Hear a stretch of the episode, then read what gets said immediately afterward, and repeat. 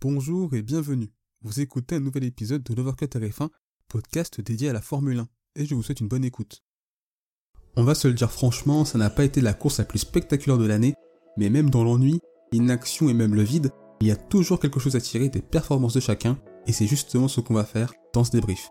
Salut les amis, j'espère que vous allez tous très bien, et je suis très heureux de vous retrouver pour un nouveau débrief, celui du Grand Prix du Mexique. Quand je parle d'inaction ou de vide, eh bien ces mots peuvent paraître forts pour certains, mais c'est exactement ce que j'ai ressenti durant ce Grand Prix. Une véritable course d'attente, où notamment pendant le premier relais, c'était le néant absolu. Alors exceptionnellement, je vais regrouper les quatre premiers de la course, tout d'abord parce que dans le cas de ce Grand Prix, ça me semble beaucoup plus pertinent. Une course qui a débuté avant même le début avec les choix pneumatiques. Les Red Bull partent en soft et les Mercedes en médium. Pour Verstappen, ce choix s'explique par le fait d'avoir la meilleure impulsion possible au départ, puisqu'au Mexique, il y a près de 900 mètres entre la ligne de départ et le premier virage. Et pour Perez, c'est plus une volonté d'être agressif en début de course. Le choix des Mercedes semble être un choix prudent, mais judicieux, au vu des incertitudes autour de la gestion des pneus tendres. Le grand perdant de ce départ a été Russell, deux places de perdu au profit d'Hamilton au virage 3 et de Perez au virage 4. Ce premier relais va nous faire comprendre très vite que les pneus soft tiennent plus que prévu et que ni Hamilton ni Russell ne menacent les Red Bull. Et c'était je pense déjà un signal que l'RB18 ne détériorait pas les pneus comme Mercedes l'imaginait et qu'en plus les pilotes Red Bull conservaient globalement un très bon rythme, Verstappen un cran au-dessus de Perez. Et les arrêts ne vont pas réellement changer la tendance, même si au début de son gros relais, on avait du mal à imaginer que Perez et Verstappen aillent au bout. Mais ils ont été capables de tenir les médiums durant plus de 45 tours sans chute de performance. Quand les Mercedes, avec leurs pneus durs, avaient certes un bon rythme, mais l'usure pneumatique, beaucoup plus faible que prévu, a avantagé l'équipe autrichienne, qui durant tout le long de la course avait des pneus plus tendres. Et finalement, Max Verstappen s'est de nouveau imposé. Une 14e victoire de la saison, et voilà le record de Vettel Schumacher dépassé. Une nouvelle superbe course du pilote néerlandais. Lewis Hamilton a fait une excellente course, mais aura été impuissant face au Red Bull. Et Sergio Perez a empoché un nouveau podium devant son public. Il est intéressant de noter que c'est exactement le même podium que l'an passé, et George Russell termine quatrième. Alors beaucoup estiment que Mercedes s'est trompé en termes de stratégie. Et au vu du déroulé du Grand Prix, c'est un avis que je comprends, mais le penser veut dire qu'on pense donc qu'Hamilton allait battre Verstappen s'ils étaient sur la même stratégie, et ça c'est quelque chose qu'on ne saura jamais, et dont je ne suis pas certain. Mais il y a un élément que j'ai trouvé étonnant, et bien c'est le contexte d'avant Grand Prix, et la façon complètement différente dont Mercedes et Red Bull ont abordé cette course. Pour les flèches d'argent, on a clairement eu l'impression que c'était une opportunité en or d'enfin gagner. Quand pour Red Bull, en soit gagner ou pas, ce n'était pas leur problème. Et ça s'est traduit par les stratégies, où Mercedes a une approche très conservatrice, là où Red Bull a choisi l'audace, l'approche agressive. Il faut noter qu'avant la course, la stratégie des flèches d'argent est pertinente, notamment comme je l'ai dit, par rapport à l'incertitude de l'usure des pneus soft. Mais ce choix donne la sensation que Mercedes n'a pas voulu faire des folies, tellement la victoire leur semblait possible, comme s'ils avaient peur de tout perdre en faisant un choix extrême. Mais partir en médium n'est pas un reproche que je leur ferais, et quand on voit que les Red Bull font 25 tours sans problème avec des softs, on pourrait se dire que faire 40-45 tours en médium était possible. Malgré tout, on est plus sur de la théorie, et ça me paraissait très ambitieux. Surtout qu'on pensait alors que Red Bull allait faire une stratégie à deux arrêts. Alors a posteriori, c'est sûr qu'en voyant la stratégie de Daniel Ricciardo, oui, Mercedes s'est planté. Mais Ricciardo, on comprend que sa stratégie fonctionne qu'au 50e, 55e tour. Donc c'est selon moi un peu facile de dire, regardez Ricciardo, Mercedes s'est manqué. Pour moi, une erreur de stratégie, c'est plus, tu as tous les éléments en main, et tu fais le mauvais choix quand même. Comme par exemple le Ferrari en Hongrie, avec les pneus durs. Au début de la course, personne n'imaginait que la stratégie de Red Bull allait fonctionner. Du coup, la seule chose que je pourrais leur reprocher, c'est contrairement à Red Bull, une culture du risque qui est beaucoup moins présente chez les flèches d'argent.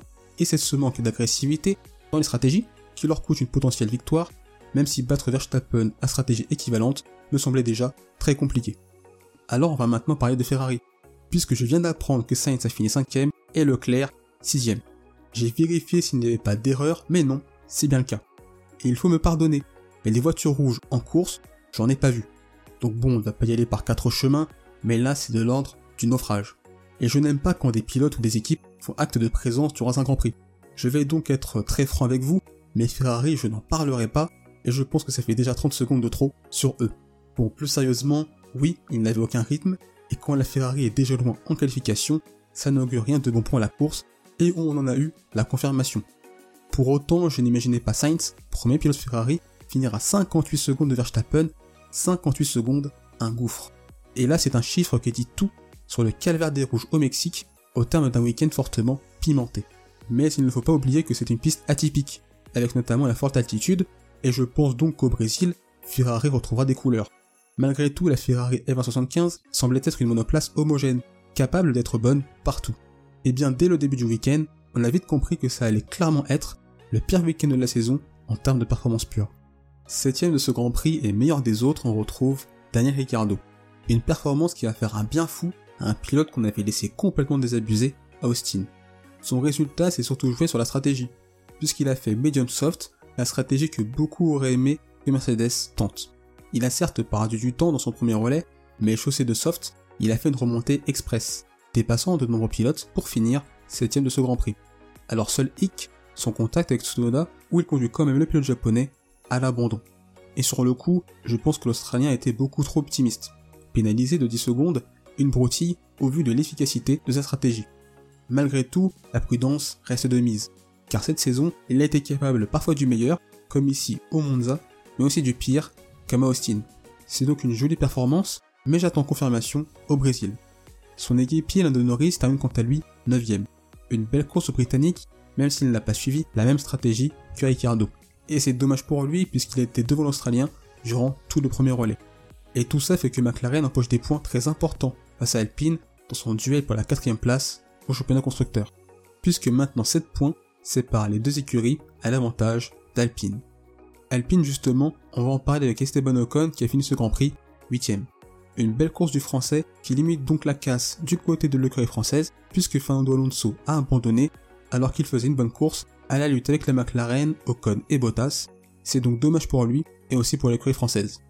Et enfin dixième on retrouve Valtteri Bottas. Une course intéressante même si elle peut donner des regrets. Il n'a pas fait le départ du siècle et il est bloqué derrière Alonso tout le premier relais même si on avait la sensation qu'il était le plus rapide du midfield. Mais la suite de sa course a été un peu plus compliquée, passant son temps à batailler avec la McLaren et les Alpines. Et au vu des qualifications, on peut penser que dixième est un résultat un peu décevant, mais d'un point de vue comptable, c'est un résultat positif pour lui. C'est son premier top 10 depuis le Canada, et c'est également un point précieux pour Alfa Romeo dans sa lutte face à Aston Martin pour la sixième place constructeur. Et maintenant il a 4 points à l'avantage de l'écurie suisse. Finalement, Mercedes a peut-être manqué sa plus belle chance de victoire, et pour beaucoup, l'écurie allemande l'aura bien cherché. Mais comme vous avez pu le voir, j'ai envie d'être plus nuancé. Et cette critique certes justifiée cache l'envie presque fantasmée de voir la domination de Verstappen stopper. Car pendant que Mercedes échouait, la Scuderia venait à peine de finir de visiter Cancun. Mais je doute qu'ils visiteront Sao Paulo, et les flèches d'argent pourraient donc regretter l'opportunité manquée. Merci d'avoir écouté cet épisode. S'il vous a plu, n'hésitez pas à vous abonner au podcast de Voir que TF1 ainsi qu'à la chaîne YouTube. C'est une façon de soutenir le projet et également de ne pas manquer les prochains épisodes. N'hésitez pas également à partager cet épisode à vos proches. On se retrouve les amis très bientôt. D'ici là, portez-vous bien, je vous souhaite le meilleur. Salut